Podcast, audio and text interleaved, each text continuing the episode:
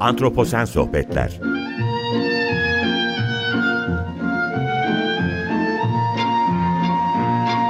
Hazırlayan ve sunan Utku Perktaş Merhaba, iyi akşamlar herkese. Antroposen Sohbetleri hoş geldiniz. Ben Utku Perktaş. Mona Lisa ve Primavera gibi ünlü tabloların ardından Londra'daki Van Gogh'un Ayçiçekleri eseri ve Almanya'daki Claude Monet imzalı Les Meules resmi de iklim aktivistleri tarafından saldırıya uğradı.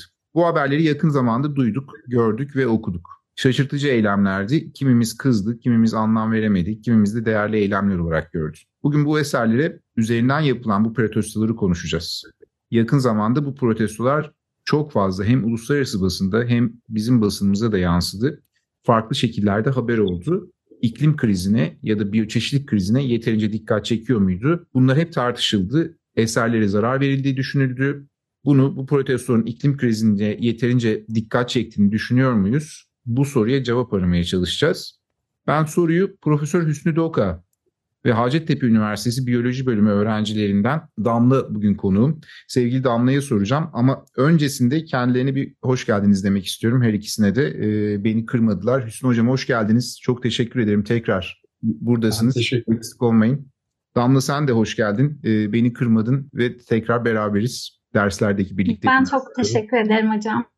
İkiniz de eksik olmayın. Çok teşekkür ediyorum. Hüsnü Hocam mevzuya yani konuya sizle başlamak istiyorum. Başta sorduğum soruya geçmeden Mona Lisa ve Primavera gibi ünlü tabloların önemi nedir diyeceğim. Bir sizin fikrinizi alacağım. Neden bu tür protestolara için bu tür protestolar için bu tablolar tercih edildi? Ne düşünürsünüz? Özellikle Mona Lisa için söyleyeyim. E, Batı kültürünün ikonlaşmış bir sembolü bir kere. Yani evet. Batı kültürü eşit neredeyse Mona Lisa tablosu olarak özetlenebilir orada saldırıya uğra, uğrayan Leonardo'nun yapmış olduğu bir tablo değil.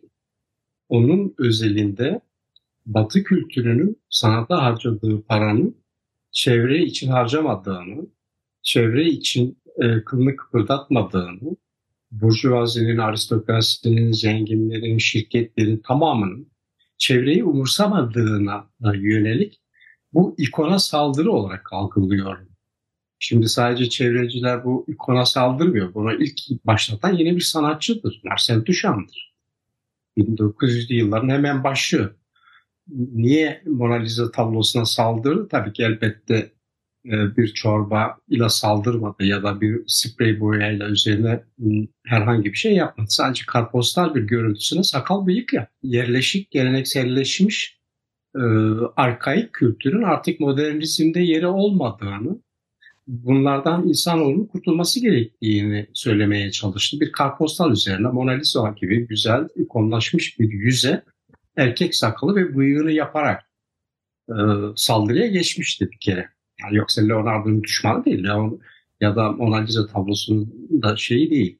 E, karalayan birisi de değil. Çok da seviyor aslında. Bu çevrecilerin de Mona Lisa tablosuna saldırısının aslında yatan bir Leonardo nefreti değil, Mona Lisa nefreti değil. Batı kültürünün ikonlaşmış bir sembolünü hedef almalarıdır. Ben öyle bakıyorum tablolara. Ya da Van Gogh'un e, veya ıı, Modigliani'nin bir yapıtının saldırıya uğraması sanatçılara duyulan bir nefretle ilişkilendirilemez. Hı. Yapıtları da herhangi bir nefretle ilişkilendirilemez. Sadece ve sadece taşıdıkları anlamlar ve onlara yüklenilen anlamların e, saldırıya uğraması olarak düşünüyorum ben Utku. Anlıyorum hocam. Çok teşekkür ederim. Burada hemen bir de şunu merak ediyorum. Tekrar sizle devam edeceğim. Şimdi sanatçılara baktığımız zaman ressamlar, heykeltıraşlar, Sizce iklim krizi gibi çevre olaylarına karşı duyarlı kişiler mi diye soracağım. Çünkü benim algım sanki onların yaptıkları eserlerle biraz dünyadan kopuk ya da çevreden kopuk kendi dünyalarında başka bir yaşam tarzı içinde olduklarını hep ben düşünmüştüm. Bu benim cehaletimden kaynaklı olabilir.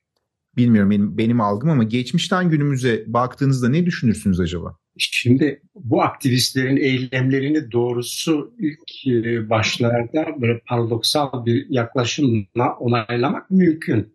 Fakat biraz derinine indiğinizde sorunun çok saçma bir e, yöntemle protesto edildiğiyle karşı karşıyayız.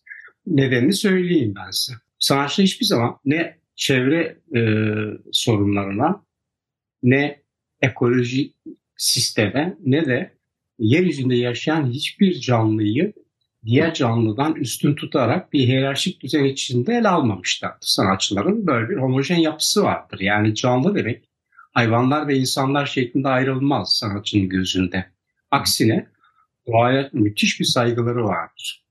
Doğanın bir diyalektiği olduğunu, bu diyalektik içerisinde bir sistemin mükemmelliyetini anlamıştır. Anlayalı da 500-600 yıl oldu. Yani Rönesans'ta bu yana evren sadece güzelliğiyle değil, yani serilecek bir manzara olarak değil, hayatın mükemmel, kusursuz bir sistem şeklinde nasıl yürüdüğünü gördükçe şaşırmıştır ve gördükçe hayranlığı kat kat artmıştır. Bu yüzden hiçbir sanatçının tablosunda hayvanların e, katliamı ya da hayvanlara yapılan bir zulmü veya çevre kirliliğini öven veya e, ekolojik sistemi bugünkü karşı çıkan aktivistleri haklı çıkaracak bir eylemle rastlayamazsınız.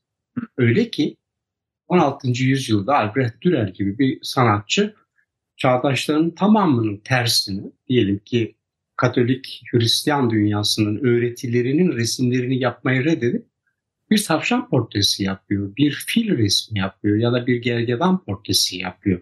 Neden tavşanlı e, gergedan yapıyor? E artık evreni bir canlısı olduğunu yani yaratılan bir yaratık olmanın ötesinde bu gezegeni insanlarla paylaşan bir canlının pekala gündeme gelmesi gerektiğini e, düşünür sanatçılar. Bu ne zamana kadar sürdü? Günümüze kadar da sürdü.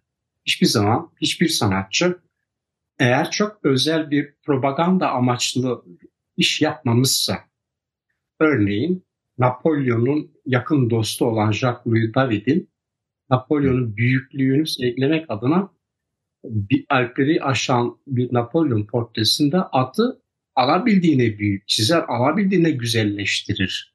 Orada Napolyon'la özdeş kılar. Yani o küçük bir cüsseyi büyük bir atın üstünde göstererek Napolyon'u attan daha heybetli hale getirir. Bu bir propaganda resmidir. Yani buna rastlarsınız ama Jacques-Louis David de hiçbir zaman hayvan e, düşmanı değildir. Ya da toplumcu gerçekçi dediğimiz dünya görüşünde yine hayvanlar hiyerarşik olarak çok fazla insanlardan öne çıkmazlar.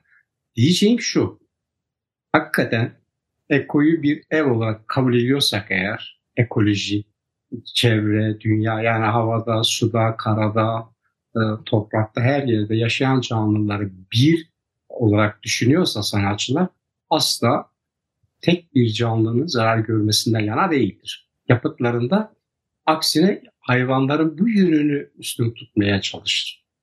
Aktivistlerin eylemine gelince sanatçılar böyleyken aktivistlerin kalkıp da sanatçıların yapıtlarına zarar vermesi son derece yanlış, son derece saçma bir davranış.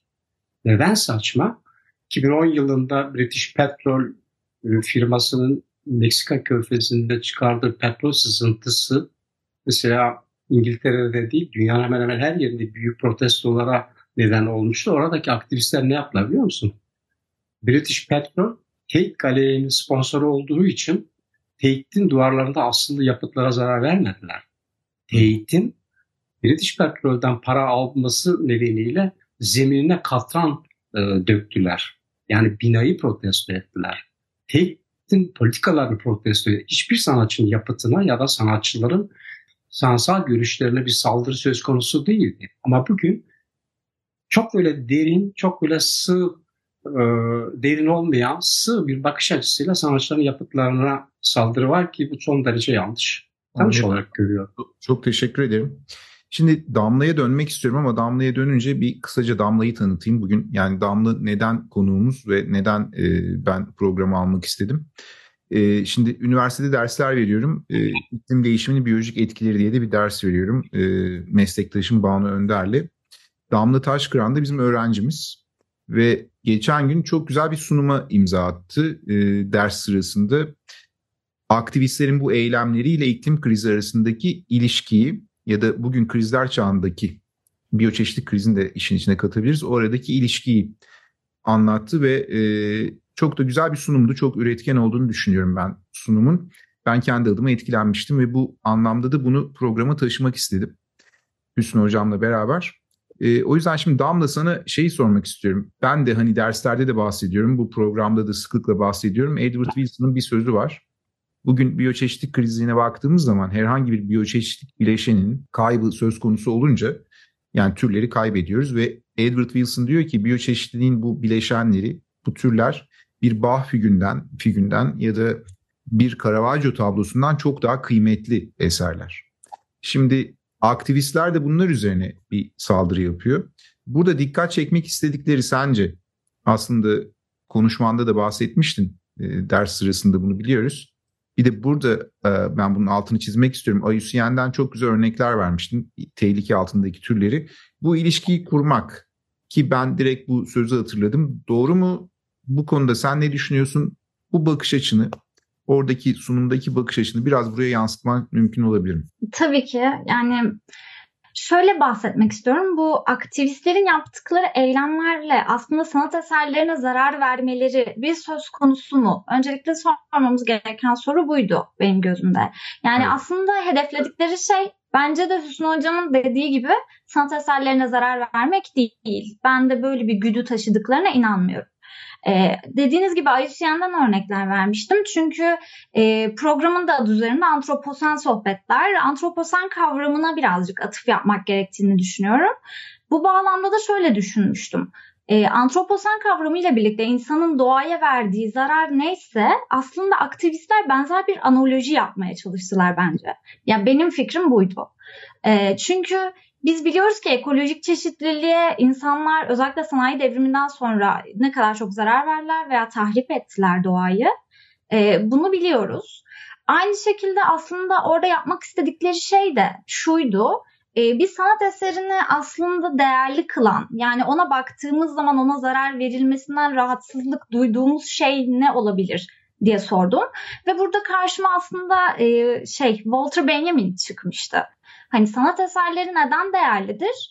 E çünkü biriciklerdir ve onları korumak istersiniz. Çünkü sanat deneyimi çok e, kişiseldir, biriciktir, anlık yaşanır ve gelecek nesillerin de bunu görmesini isteyebilirsiniz. E, aynı şey aslında doğa için de geçerliydi. Dediğim gibi Ayusyan'dan örnekler vermiştim ve orada amaçladığım şey şuydu. Biz aslında bu canlıların da neslini tüketiyoruz. Ve bunu biz yapıyoruz. Yani aktivistlerin yaptığına çok benzer bir şey yapıyoruz. Ve zaten sonrasında da aktivistler açıklamalarında tabloya zarar vermek istemediklerinden ve korunduğunu bildiklerinden bahsetmişlerdi. Ee, o yüzden bu tarz bir analoji üzerinden okuma yaptım. Ve böyle bir bakış açısıyla baktığım zaman aslında aktivistlerin eylemlerinin o kadar da yanlış olmadığını düşündüm. Ee, kısaca sunumumu bu şekilde özetleyebilirim ben. Çok teşekkür ederim. Hüsnü Hocam aktivistlerin eylemleri peki sizce yanlış eylemler mi olması gereken eylemler mi? Bunlar doğru yönlendirmeye sağlıyorlar mı sizce? Çünkü bu çok ciddi anlamda ses getirdi uluslararası basında. Kamuoyu oluşturması bakımından oldukça olumlu buluyorum ancak bence hedefleri yanlış. Şöyle olsa herhalde daha iyi olurdu. O 2010 ıı, petrol sızıntısında tepkiyi sanatçıya değil British Petrol'ün sponsorluğunu kabul eden teyite yapmış olmaları gibi bunu beklerim. Yani bir kuruma yönelik bir e, tepki çok daha akılcı, çok daha mantıklı. Çünkü sanat eseri dediğiniz şey e, dünya mirasıdır. Yani insanlığın ortak değerleri arasındadır. Siz ona zarar vermemek adına çorba püskürtseniz bile son derece yanlış bir e, eylem olarak görüyorum. Bir çarpıcı örnek vereyim size. İngiltere merkezli iki büyük şirket var. Sanırım dünya üzerinde kurulu en eski şirketler. Nedir bu şirketlerin özü biliyor musunuz? İkisi de mezat şirketleri. Yani tablo alım satımıyla uğraşan biri Sotheby's, diğeri de Christie's. Biri 1744, diğeri 1766. Yani nereden bakarsanız bakın 300 yıldır batmayan, 300 yıldır e, kar üzerine kar e, alan e, sadece yapıt satıp alıp satan bir kurum. Ha demek ki sanat eserleri çok büyük para yapıyor. Aktivistler bu noktada haklılar. E, sanatta bu kadar bir global para harcanıyorsa e, bir zahmet bunun ya yarısını ya onda birinde çevreye ayırın. Sokak kedilerine, köpeklerine ayırın. Ya da nesli tükenmekte olan türlerin korunması amaçlı kullanın. Bu konuda haklılar. Ama işte tepkiyi Van Gogh'un yapıtına değil, Monet'in yapıtına değil, Christie'ye yapmaları lazım, Sotheby'ye yapmaları lazım. Mesela e, Christie ne münasebet 1744'ten beri iflas etmiyor, batmıyor. Londra merkezli olmasına rağmen bugün global e, ekonomik sistem içerisinde çok uluslu bir şirket oldu. Binlerce çalışanı var. Olağanüstü karlar elde ediyor. Ha, o zaman British Petrol gibi Christie's'in de Sotheby's'in de mercek altına alınması gerekir. Bir dünyanın en pahalı yapıtı şu an 450 milyon dolar. Salvador Mundi, yani dünyayı kurtaran adam isimli Leonardo'nun bir yapıtı 450 milyon dolar. Yani dile kolay. Az bir para değil. Bu Leonardo'nun vakfına ya da Leonardo'nun asliyelerine giden bir para değil bu. Tabii. Bu para bir şekilde el değiştiriyor. Bir şekilde hiç kimse de zarar etmiyor. Bugün 450 milyon dolar para sayan herhalde 10 yıl sonra 800 milyon dolara satacak o parayı. Tabii. Yani, e, belki de ekolojistlerin, aktivistlerin, çevrecilerin eylemlerini bu yöne kaydırmaları gerekiyor. Daha çok ses getirir çünkü. Ama karşılarında çok büyük bir kurum olduğunda unutmasınlar. Böyle kolay kolay da Van Gogh yapıtındaki gibi sessiz kalmazlar onlar. Güzel. Hocam bir de şeyi merak ediyorum. Hemen yine tekrar size soracağım. Bu şimdi antroposen dönemin başladığı tarih olarak sanayi devrimini kendimize mihenk taşı olarak alıyoruz. O endüstri 1.0 ilk yani fabrikaların kurulması falan. Şimdi daha önce belki biraz konuşmuştuk ama şimdi iyi bir fırsat olduğunu düşünüyorum. Bu sanayi devriminden önceki resimle sanayi devriminden sonraki resim arasında sizce çok önemli farklar var mı akımlarda ya da ortaya çıkan ürünlerde? Şimdi sanayi devriminden kastınız... Ya bunu şey için soruyorum. Aslında ilk soruya, aslında ikinci soruya bağlamaya çalışıyorum. Çünkü bu sanat eserlerinde hani eğer ki ressamlar çevreye duyarlıysa ya da işte ne bileyim heykeltıraşlar sanatla ilgilenenler bu değişimi resmetmek gibi bir kaygıları oluyor mu yani hani var mı ya da yine standart mı devam ediyor? Şimdi Utku, e, sanat tabii üst yapı kurumudur. Bir insanoğlunun en profesyonel yaptığı etkinliklerin başında gelir. Sanat böyle bir şeydir. Yani e, herhangi bir maddi ihtiyaçtan kaynaklı de- değildir. Manevi ihtiyaçların giderilmesi sonucunda ortaya çıkan bir şey olduğu için herkesin uğraştığı alanlara girmez. O yüzden bunu ölçmek gerçekten çok zor. Ama sanayi devrimi dediğin hangi sanayi devrimi? Birinci, ikinci, üçüncü, şimdi dördüncüsünden bahsediliyor. Tabii tabii Endüstri 4.0'dan bahsediyoruz elbette. Hangi sanayi devrimi olursa olsun ister bir ister üçüncü hiç fark etmiyor. Ee, çevre sorunlarını ısrarla ve ısrarla gündeme getirdiklerini biliyoruz. En az bilim insanları gibi, bilim adamları gibi. Bir örnek vereyim. Küresel ısınma sonucunda ıı, buzulların erimesini kendine konu edilen çok sanatçı var. Onun dışında Amerikalı e, Joshua Spencer galiba nerede ne zaman bir fırtına varsa fotoğraf makinesini ve ekipmanlarını sırtına alır, insanın dışarıya çıkmaktan bile ikna ettiği bir olayda o olayları belgelemeye çalışır ki bu kuşaklara ve gelecek kuşaklara bu felaketi canlı olarak göstermek istiyor. Niye göstermek istesin bu sanatçı? E yapmayın işte. Bakın göz göre göre geliyor felaket diyor. Bunu bir bilim adamı yapmıyor. Bunu bir sanayici yapmıyor. Bunu bir politikacı, siyasetçi, ekonomist yapmıyor. Bunu bir sanatçı yapıyor. Yani ıı, sanatçılar sadece doğanın güzelliklerini resmeden harika bir çift göze ya da çok yetenekli iki ele sahip insanlar değiller. Tabii. Sanatçılar bu evrenin bence ıı, çevre bilinci en üst düzeyde gelişmiş bir ıı, ne diyelim entelektüel grubu olduğunu rahatlıkla söyleyebiliriz. Sanatçılar böyle bakmak lazım. Hatta kendi duygu ve düşüncelerini metafor olarak hayvanlar üzerinden anlatan günümüz sanatçıları var. Frida Kahlo en bilinen örnektir. Nedir? İşte hayal kırıklıklarının tamamını yaralı bir ceylan resmi üzerinden götürür. Kendisini onunla eşleş kılır, özdeş kılır. Bir insanın kendi bir hayvanla özdeş kılması kadar güzel bir şey yoktur.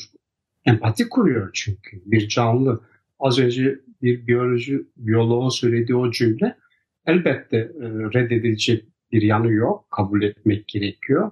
Caravaggio'nun yapıtı nihayetinde bir nesnedir. Ama bir canlı nesne olmaktan çok çok öte başka bir şeydir, bir varlıktır. Orada zorundasınız. Orada altını çizmek istediği çok önemli bir evrimsel süreç sonucunda oluşan bir canlı ve bunun tekrardan yapılması mümkün değil. Ama tabii şu da var yani bir Caravaggio tablosunu da tekrarlamak mümkün değil artık. Kuşkusuz tabii biri nesne, biri e, varlık. Yani canlı bir varlık. O canlının hacmiyle ilişkili değildir bu. Küçük, tek hücreli bir canlı da olabilir, çok hücreli de olabilir. Yani yer altında da yaşayabilir, e, havada da yaşayabilir, suda da yaşayabilir. Böyle bir ayrım yoktur sanatçılar için. için. Doğru, doğru hocam. O yüzden e, sanayi devrimi sonrası olsun ya da çok önceleri olsun sanatçılar çevre bilincine son derece yatkın insanlardır. Yapıtlarında bu vardır. Ve çevreyle ilişkili bütün yanlışları ısrarla da gündeme getirirler. Ta ki doğrusu bulununcaya kadar da hiç yılmazlar. Tıpkı kürenin herhangi bir noktasında meydana gelen bir savaşa itiraz ettikleri gibidir. Anlıyorum. Onun erimesini bir Afrikalı sanatçı problem edebilir. Hı hı hı. Ya da Güney Kutbu'nda yaşamıyorsa ya da ne bileyim beni ilgilendirmez, benim nasılsa suyum bol diyen coğrafyada da yaşasa sanatçı onu sorun olarak görür. Anladım. Tamam çok teşekkürler hocam. Şimdi süre tamam. çok hızlı akıyor. Ben hani son birer soru soracağım size ikinize de e, Damla'ya bir dönmek istiyorum. Şimdi bu süreçte senin öğrendiklerin ve sanatla olan ilgin ve böyle bir sunum da hazırlayınca hani buna dikkat çekince o aktivistlere dikkat çektin, bu eylemlere dikkat çektin ve bu programın aslında olması için de bende de bir ufuk açmış oldun Damla. Çok teşekkür ediyorum sana bunun için ama şeyi soracağım. Hani iklim krizine bu anlamda senin bakış açın nasıl peki şu anda? Hani sanatla bunu özdeşleştirdiğin zaman böyle bir perspektiften baktığın zaman kendi entelektüelliğin içinde hani genç kuşak olarak ne söylersin? Hı hı. Yani aktivistlerin eylemlerini anlamlandırabilmemi biraz da buna bağlıyorum galiba. Ee, dediğiniz gibi genç kuşak olmamdan dolayı galiba çok muhafaza etme yeteneğim gelişmemiş ama tabii ki yok etmekten bahsetmiyorum. Ee, sadece şundan bahsediyorum. Sizin de söylediğiniz gibi herhangi bir canlının yani bir biyoloji öğrencisi olarak söylüyorum bunu oluşabilmesi için biz onların çok uzun yollar kat ettiklerini biliyoruz. Ee, tıpkı bir sanat eseri gibi. Yani bu, bu yüzden ben iklim aktivistlerinin yaptıklarını çok benzer buldum ve aslında böyle bir okuma yapmak gerçekten hoşuma gitti. Kendim e, bir şeyler söyleyecek olursam eğer iklim değişikliği ya da iklim aktivisti ya da sanat eserleri üzerine bunların hepsini bağdaştıracak olursam e, Vasily Kandinsky'nin çok sevdiğim bir sözü var. E, her sanatçı ve her sanat eseri döneminin çocuğudur der.